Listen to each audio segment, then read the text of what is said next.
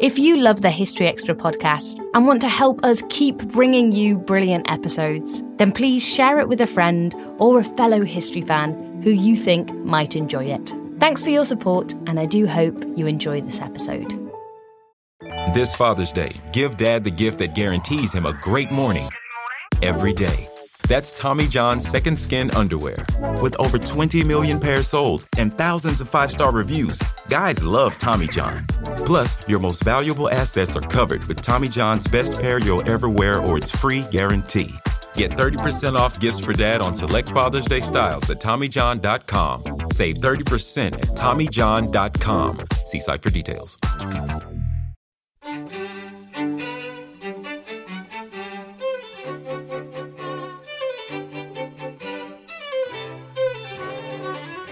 So much history on television, even when it's about nasty and violent things, there's a kind of nice fairy tale, nice bedtime story about the whole thing. It's a long way away, dear child. It's not going to hurt you. There. We've got over all that, haven't we? We've got the welfare state and quantitative easing. There's nothing to worry about. I don't believe that. And hence, the wish to disturb.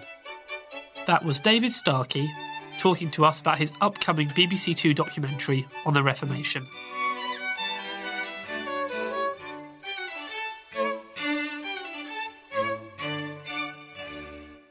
You're listening to the History Extra podcast from BBC History magazine. We're the UK's best-selling history magazine, available in print and several digital formats all over the world. Find out more at historyextra.com/subscribe. Or look out for us in your digital newsstand or app store. Hello and welcome to the History Extra podcast. I'm Rob Attar, the editor of BBC History magazine. We've now almost arrived at the 500th anniversary of Martin Luther's 95 Theses, which kicked off the European Reformation, one of the pivotal events in the continent's history. The anniversary is being marked by several programmes across BBC television and radio over the next few weeks. Among the highlights is the BBC Two documentary Reformation, Europe's Holy War, presented by David Starkey, who is of course one of Britain's best-known historians. I paid a visit to David's London home a little while back to discover his views on Luther and the religious upheavals that came in his wake. And we also spoke about the story in England, where Henry VIII's marital problems, a decade later, would lead to a dramatic turnabout in the country's systems of belief. How much do you see the Reformation as the work of one man, as in Martin Luther? I think the Reformation would not have taken the form that it did if it hadn't have been for Luther. Luther is one of those... I'm not an absolute believer in the great man theory of history, but great men do exist, and they shape things, and they do it for a reason. They, of course, operate in circumstances that are favourable. What is surprising about Luther is that he is surprising. Everybody says, this tiny little town in East Germany, Wittenberg, the anniversary that's coming up now this October, the nailing of the 95 Theses allegedly on the church door. It may well have been the equivalent of the university notice board. If you've ever been to Wittenberg, you wonder how the hell anything ever happened there. It makes the town that I was born in the north of England, Kendal, look positively metropolitan. It's in this enormous plain to the southeast of Berlin. Nothing has ever happened around it. Nothing ever will happen apart from this one thing. And it's one of these extraordinary coincidences of a man, a place, and a moment. The reason that Luther went to Wittenberg as an ambitious, the equivalent really is a young university don, is because Wittenberg had been turned into an ambitious new university. It was the equivalent of a plate glass university of the 1970s. You had the elector, Frederick the Wise of Saxony, who wanted to have his own university. And of course, when he got his own university, it had to have all the latest mod cons. So it's given a printing press. It is equipped with a highly skilled painter, because you don't only, in other words, they're thinking in terms of the sun. They don't just want printing, they want images. And along comes Luther, and Luther finds, in other words, astonishingly, every single facility he could possibly have needed. So those are the circumstances being right. But equally, Luther is downright peculiar. He has a courage, he has an oddity, he has a force of personality, he has a combination of supremely high intelligence on the one hand and a total, brutal, earthy populism on the other. It's one of the things that we see as so violently disturbing now, when you get a movement which, in one sense, aspires to high intellectualism, but also taps into the deepest, darkest, and dirtiest aspects of human nature, which I'm afraid the Reformation does. So we have Luther then. I think the clue to him, finally, is the violence of his temperament. He is a man of perpetually, barely suppressed violence. And it's the power of his disgust at what he finds that the Roman Church is doing, which powers it. And lots of people were disgusted. People like Erasmus were disgusted. Thomas More were disgusted. But with Luther, it's like a furnace. It's like a blast furnace. There's something molten about the fury and the concentrated force. If you can concentrate heat with a laser. It's intense heat concentrated by this laser of intelligence. But of course, again, the wider circumstances are right. Luther's entire, as it were, starting point is, what's going on now with the Catholic Church, the whole business of indulgences, the sale of what amounts to the sale of paradise, the sale of salvation, is not what Jesus said. He is like one of these people that goes around knocking on your door, telling you what Jesus said, and he believes it. And of course, he has got a means by which he thinks he can tap directly into it. Erasmus has just finished editing and publishing, and most of the work is done in Cambridge, here in England, with the assistance of Cuthbert Tunstall, the future Bishop of Durham. He's just finished editing the Greek New Testament, accompanied with a kind of explanatory Latin translation. And Luther is convinced that when he reads that, he is reading the actual word of Jesus. And that word speaks to him directly, and he is determined to communicate that word directly. And of course, his genius is to realize, yes, he can do it as a university teacher. Yes, he can do it within the context of the university. But above all, he can do it through printing. And he can do it through illustrated printing, and he can do it in German. He breaks out from the academic convention that you conduct learned discourse in Latin, and he starts to do it in German. And this turns him from a marginal academic figure, a quarrelsome friar, suddenly and overnight into literally the focus of German politics. Remember, within 10 years of Luther, half of Germany is Lutheran. That's the scale of it. And so Luther was clearly an incredible, remarkable man. Awful man. And I think, again, one of the things I tried to bring out in this film is the complete dualism of it all. The fact that extraordinarily high and noble motives are involved and unspeakably horrible things are done. Remember, the Reformation, we deliberately make this comparison running throughout with ISIS. It's a work of passionate destruction. For Luther, the entire apparatus of medieval faith, the whole structure of the Catholic Church, the patterns of Catholic belief, of ceremony, of almost everything were filthy. They were idolatrous. He believes in the second commandment, thou shalt have no graven image. He's less passionate about it than some other people become. But there is this element of destruction. He also, of course, invokes violent German nationalism, anti-Semitism, xenophobia. Not pretty. Why do you think his words fell on such fertile ground? Could the Reformation have happened, say, a century earlier, or was there something about either the state of Europe or the Catholic Church at this point that meant that Luther's ideas took hold. Well, it did, in one sense, it did happen a century earlier. That's exactly what the Hussites were about in Bohemia, and Luther is very much aware of that parallel. And that was a double movement in Bohemia. It had two feet, and one in England with Wycliffism. And in all sorts of ways, it was astonishingly similar. It elevated the scripture in the native tongue. It was highly sceptical about the role of the church. It deeply disapproved of the wealth and the power of the church, but it didn't have printing. In the same way, there'd been earlier renaissances than the one that Erasmus is such a central figure in, but they peter out because there isn't printing. I think some of the most interesting scenes in that film are when we discuss, myself and my academic colleague, when we discuss printing. And he points out that printing, although it's well established, it's 50 or 60 years old by the time of Luther, was very much a minority luxury product. Again, we get this wrong. We would imagine that when they start printing, they go for really simple, basic stuff. Not a bit. They go for three-colour printing because they're trying to reproduce manuscripts. Well, you can't do that. They don't have the technology to do it. And it's Luther who, in a sense, rescues printing because what he comes up with, they look just like the sun.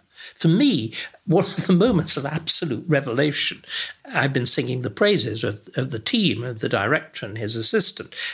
They got me facsimiles in the church in Wittenberg of the great Lutheran works, things like the Address to the Christian Nobility of the German Nation. And I knew about the existence. Of course I knew. I knew about the contents of them.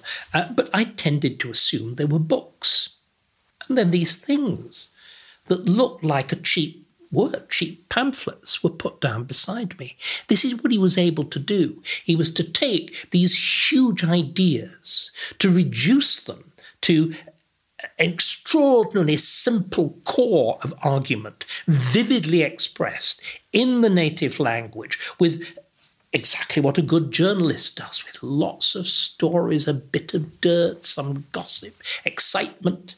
And this, of course, is wonderful. Printers absolutely adore it. You can rip this stuff off. It sells like hotcakes. It's easy to produce. And do you see what I mean? The whole thing becomes, whether one would use the word virtue, I'm not sure, but it becomes a virtuous cycle. You get much, much larger editions than you'd ever been able to have before, which means, of course, you can spend more money on equipment, which improves technical quality. You use illustration very heavily, and so on and so on and so on. And I think this is the real key, that is the point that I made at the beginning. The instruments are available to him. There's also, I think, on the other side of the story, there is that sense of the absolutely overweening indulgence of the Renaissance papacy. The thing, remember, that triggers it, and it's one of the things I tried to get in the film, why we have the extravagance, which certainly was, of filming in Rome, which is to juxtapose what they were doing in Rome with the feel of Germany or England at this point. The indulgences, the selling of salvation that Luther was furious about, was to finance St. Peter's. We forget Michelangelo is the exact contemporary of Luther. And in Italy, you have these works of sublime, extravagant beauty paid for out of illegitimately wrung pennies from German peasants. And there is this extremity of contrast, which I think, again, fed Luther very, very powerfully.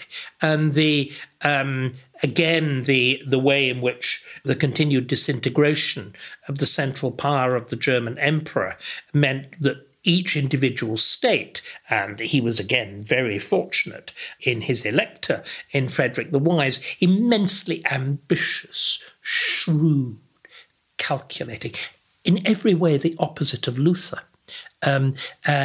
Whereas Luther has got this ebullience, this drive. Here is a man who thinks, is slow, is cautious, extends a protecting arm, is clearly fascinated to have this firework. Frederick also had, ironically, an enormous collection of relics acquired at vast expense. And Luther was a kind of intellectual relic, you know. He was a star reliquary. He was this precious oddity that he'd acquired, and he's not going to let anybody else break it.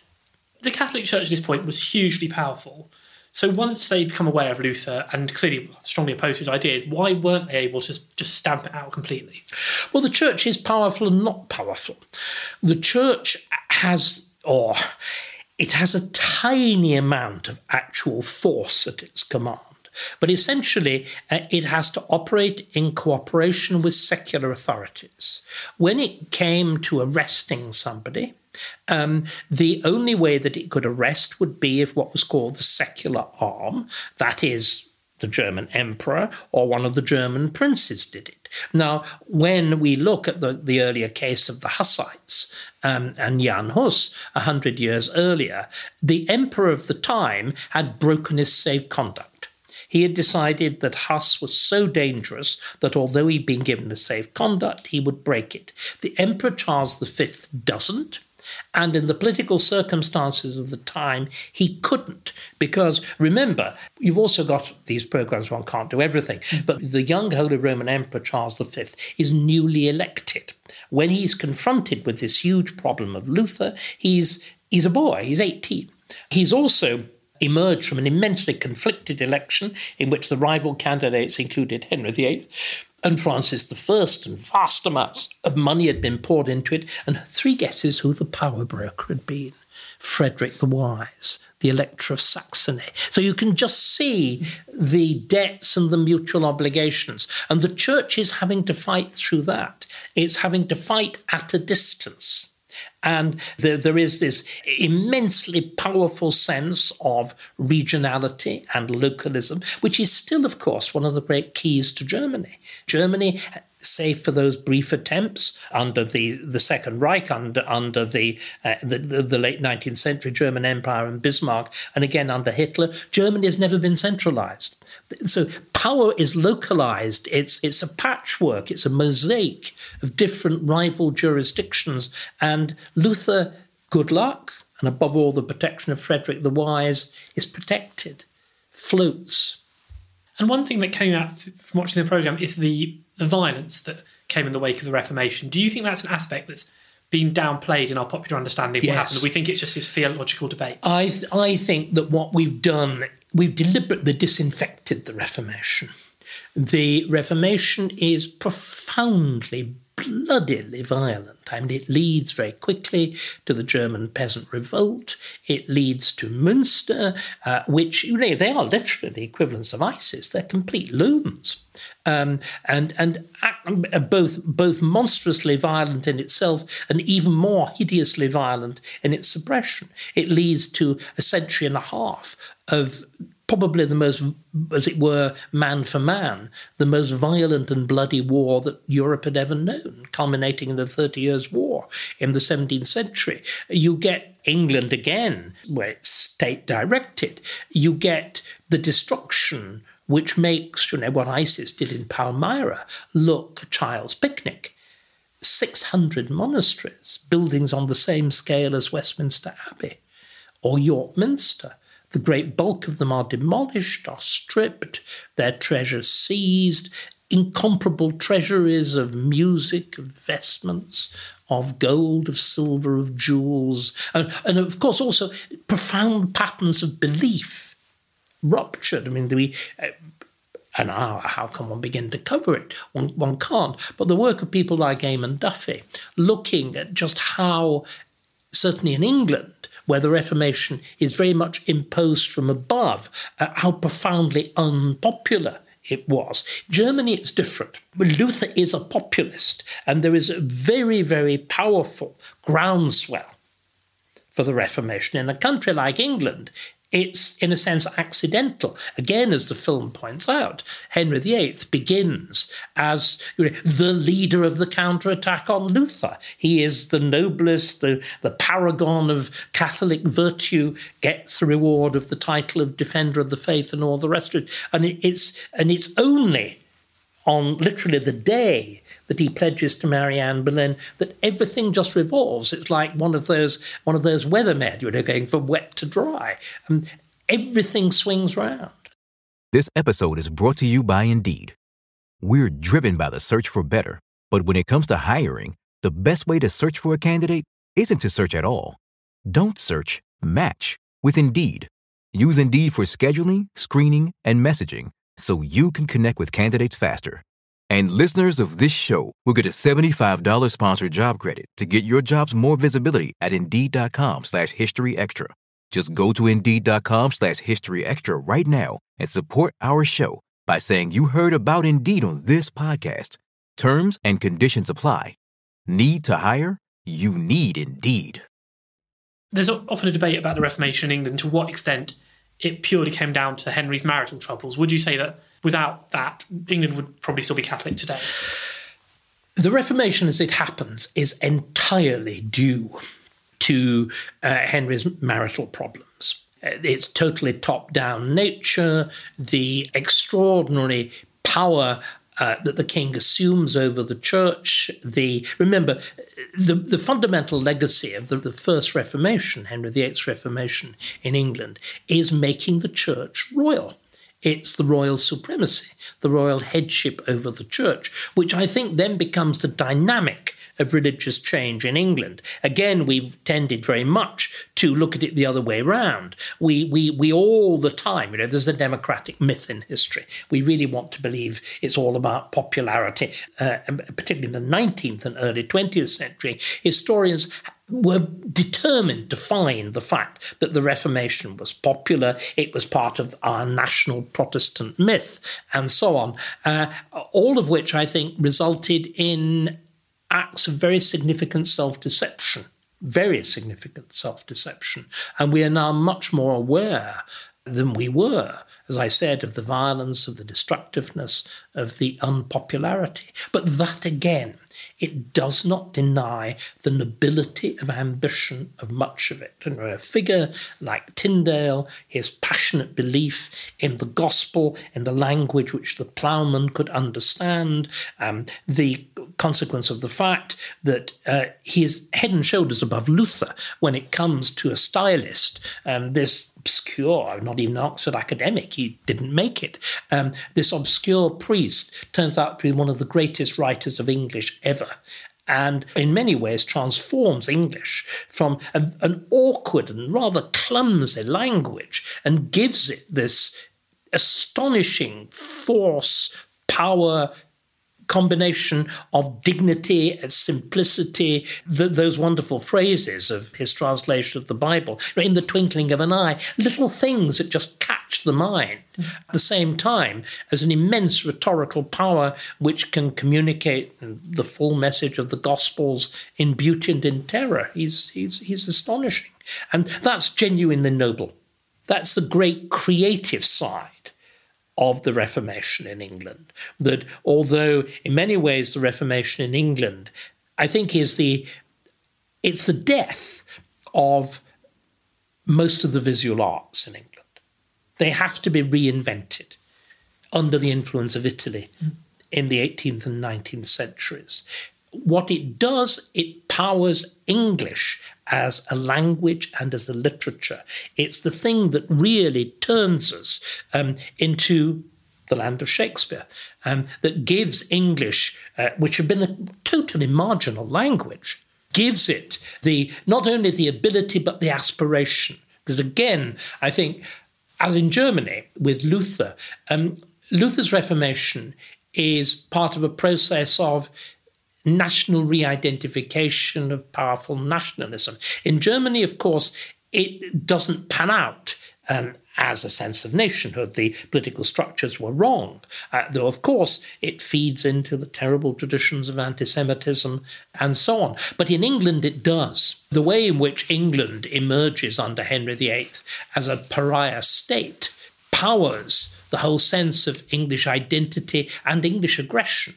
The ending of the film, you're a step away from empire, that extraordinary sense. And it's the speed with which it all develops and the way in which you get ideological changes on the one hand and real physical changes with the dissolution of the monasteries, the confiscation of so much church wealth. I mean, Henry is literally able to turn England into a defensible island, something that's never happened before. You can fortify it. You can create a new kind of navy. You, as it were, define yourself against Europe. Dare one say it, the first Brexit. And that's something that came up in the programme. You make this comparison between Brexit, which is clearly dominating the agenda nowadays. I mean, how far do you think that comparison can be taken? What similarities do you see with what happened there and what are happening today? I think the parallels are, it's almost difficult not, as it were, to stop them.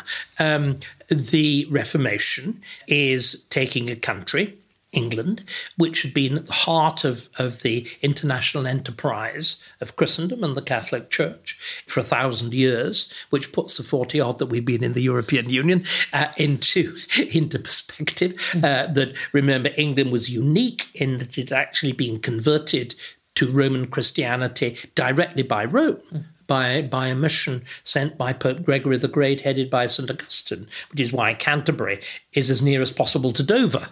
You can see they literally just hopped over the channel, bringing this Christian variant with them. It was absolutely at the centre of European Christendom. Oxford was one of the great universities of Western Europe. There was this immensely close connection. For most of the Middle Ages, we are part of a greater France. Remember, the Channel is not a barrier. The Channel's a means of communication. We're not part simply of a cross-channel ecclesiastical structure. We're normally part of a cross-channel political structure. And Henry ruptures all that. The Church is also strikingly similar to the EU. It's above all a system of law. It's a system of jurisdiction. It is a self-consciously international one. It has a particular focus, a locus, a capital in Rome. It's the Universal Court of Appeal. Why else does Henry have to take his marriage there? Just like the ECJ, you know. And so the parallels are truly astonishing. And they come out most strongly in the film when we talk about the trial of Thomas More. I mean, More in the trial raises all the issues which we have been debating. It's the question, is the English Parliament sufficient to itself or isn't it? The answer in More's view is a complete Ramona. No, it's not. The answer in Henry VIII and the rest of the political establishment is, yes, it is.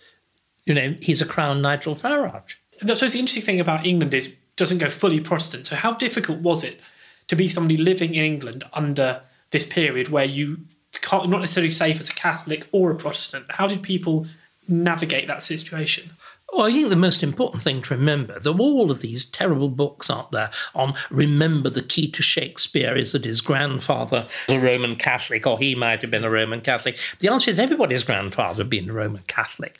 England was a country that committed national apostasy about 3 times. You swap religion.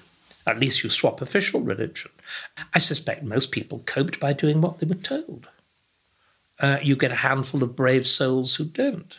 And I think it was a period in which profound certainties suddenly go into the dustbin.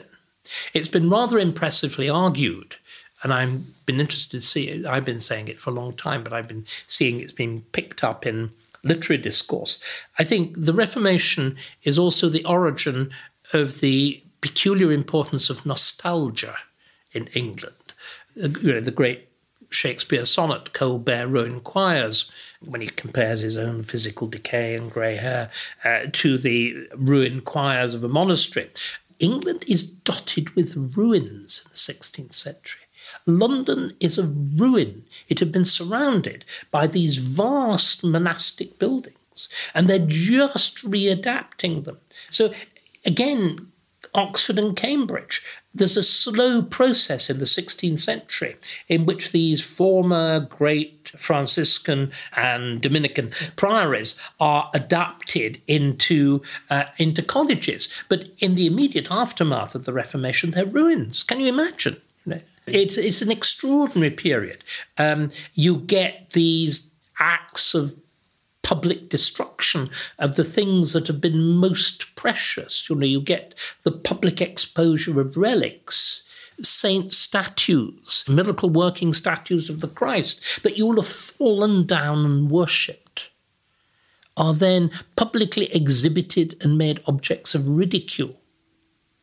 You know, in that sense, it's, as in so many others, I think, the 16th century is very much like our own. It's this period, there's a media revolution, the revolution of printing.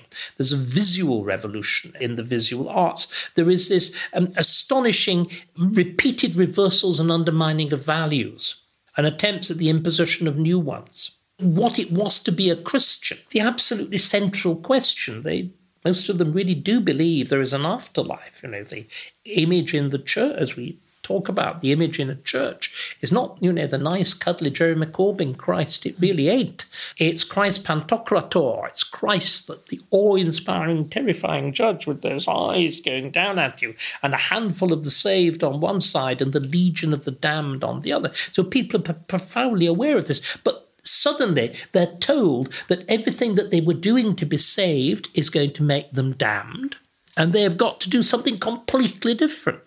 It makes the possibility of an English Venezuela seem quite modest in comparison. Yes.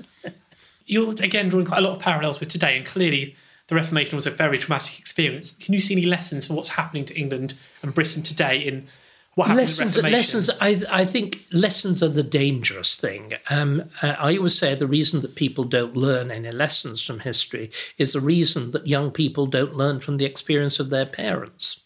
We've all got to make our own mistakes. But I certainly think that there are, in one sense, there are, if you like, morals to be drawn. I mean, one of the most astonishing is how on earth was Henry VIII able to do it? With minimal, and there's one significant rebellion. But to carry out change of that order, it's conventional now. You know, the historiography focuses on the wives, and I've had a share in that, and on the ministers. But I think the really big question has to be, have we powerfully underestimated Henry VIII himself as a political operator? And it's, I mean, let's just take a case, which is Henry in 1529, with the failure of the divorce. The fact that, or the attempt at getting the divorce from Rome, the policy on which he's invested the whole of his public reputation at home and abroad, vast amounts of money, has his personal happiness has suddenly collapsed. In other words, a little bit like our waking up and finding that we voted Brexit. Look at the mess in terms of policy that we've made since then. What does Henry do? He pauses. He sets up a think tank. He reforms the Royal Library. He gets researchers going. He thinks. And it's only once he's come up with what he thinks of a satisfactory strategy that he tries to do something.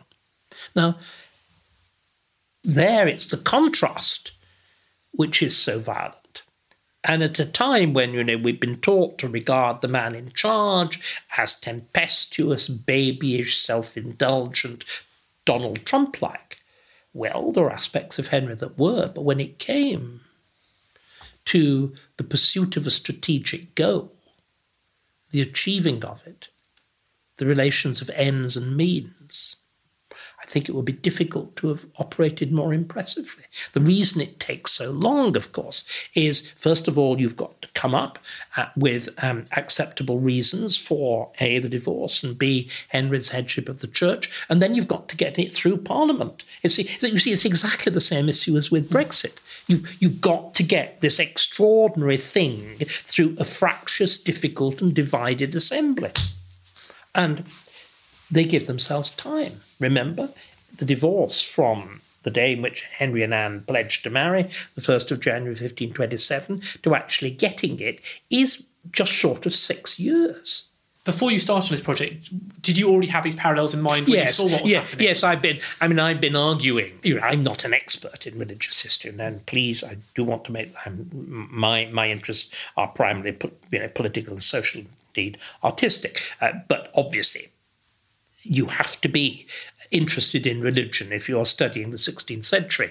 And it struck me that this was a wonderful opportunity, taking the big fact of the Lutheran anniversary, to try to raise some of these things within a relatively short compass, and doing it with a very, very clear focus. And what I liked about the way the programme structured itself was the way in which it has a really powerful, simple narrative. That there is this explosion with Luther.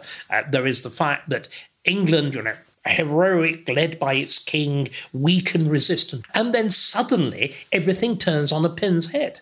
And again, this is something that I am very keen to communicate in history. We tend to be believers in, unconsciously, we're believers in gradualism. Actually, I think big historical change generally happens immeasurably quickly. There are these sudden, if you like, John Prescott's tectonic plates. There are the sudden, huge upheaval moments. And you can see very clearly that Henry's decision to part with Catherine and to marry Anne is one of them. I mean, before that, who is Henry aligned with? The people in the great campaign, in the very, very successful campaign against Luther, it's led by Thomas More. The intellectual powerhouse of it is John Fisher. Henry is operating with these people. They're the ones who advise him on his book against Luther. Fisher is Henry's favourite preacher. He delivers the great sermons at the book burnings at St. Paul's. And then suddenly the whole thing literally turns on a pin. And from being in the highest of favour, they go into outer darkness, imprisonment and eventually execution. There is just this extraordinary reversal. I think I've been through all the questions I was going to ask you. Is there anything else you think we should cover? No, I think we haven't done yet. And again, I would like to make the point and make it strongly. I hope that the modern parallels are not intrusive. I was very aware we had that opening in which we used some of the nastier moments from the ISIS tapes. Because remember, all these horrible methods of public execution, burnings alive, disembowelings and whatever, I'm afraid we did them all 500 years ago. What I want to do with this, above all, and I am an atheist, and I'm not a doubting atheist, but we have become contemptuous of the force of religion. We must remember, those of us who are atheists in an essentially atheistical, or at least a society that is casual about religion, all of this vulgarity about sky fairies. We are the minority. Most people now, and most human beings in recorded history, have believed. We must recognise the power of this thing, especially if we don't like it. And what I was trying to do with this programme is to communicate that power. And the way in which it has shaped and moulded our own civilisation. Again, if one were doing it more seriously, if it was series rather than one programme, of course you'll be pointing out absolute fundamental differences. You'll be pointing out the difference of chronology, that Islam is 600 years younger than Christianity, which I would argue is why it's undergoing its torments now. You would point out, of course, that the relationship of the secular and the religious in Islam is radically different from Christianity, that Islam does not have that concept of the division between the two, which Christ seems to be the essential creator of, render unto Caesar. Paul, honour the powers that be, for they are of God, all of which, of course, is what powers Henry VIII's domination of the church, not in Islam, and so on. But the echoes, I want them to be there, and I want them to disturb. I want them to make people feel really uncomfortable, hence that opening. So much history on television, even when it's about nasty and violent things, there's a kind of nice fairy tale, nice bedtime story about the whole thing. It's a long way away, dear child. It's not going to hurt you. There. We've got over all that, haven't we? We've got, the welfare state and quantitative easing. There's nothing to worry about. I don't believe that. And hence the wish to disturb. That was David Starkey. Reformation, Europe's Holy War, airs tomorrow, Tuesday the 3rd of October, on BBC Two at 9 PM, and it will be available on BBC iPlayer afterwards. And you'll be able to read a written version of this interview in the November issue of BBC History magazine, which is on sale later this month. Meanwhile, our October issue is currently in the shops and contains pieces on the Knights Templar, Edward VIII's wartime service, Indians in Victorian Britain, and a whole lot more. Look out for our October issue now in all good newsagents and our many digital formats. Now, before we go, here's a reminder that our History Weekend at Winchester is now just a few days away, with speakers including Dan Jones, Yanina Ramirez, David Olashoga and Michael Wood. It's an event that you won't want to miss. Some tickets are still available, so if you'd like to come along, head to historyweekend.com for more details of this and our later event in York. OK, well, that's about all for today, but please do listen in again on Thursday for more from the world of history. Thanks for listening to this History Extra podcast, which was produced by Jack Fletcher. Do let us know what you think about this episode by emailing podcast@historyextra.com, and we might read out your messages in future editions. Alternatively, why not keep in touch via Twitter or Facebook, where you'll find us at History Extra.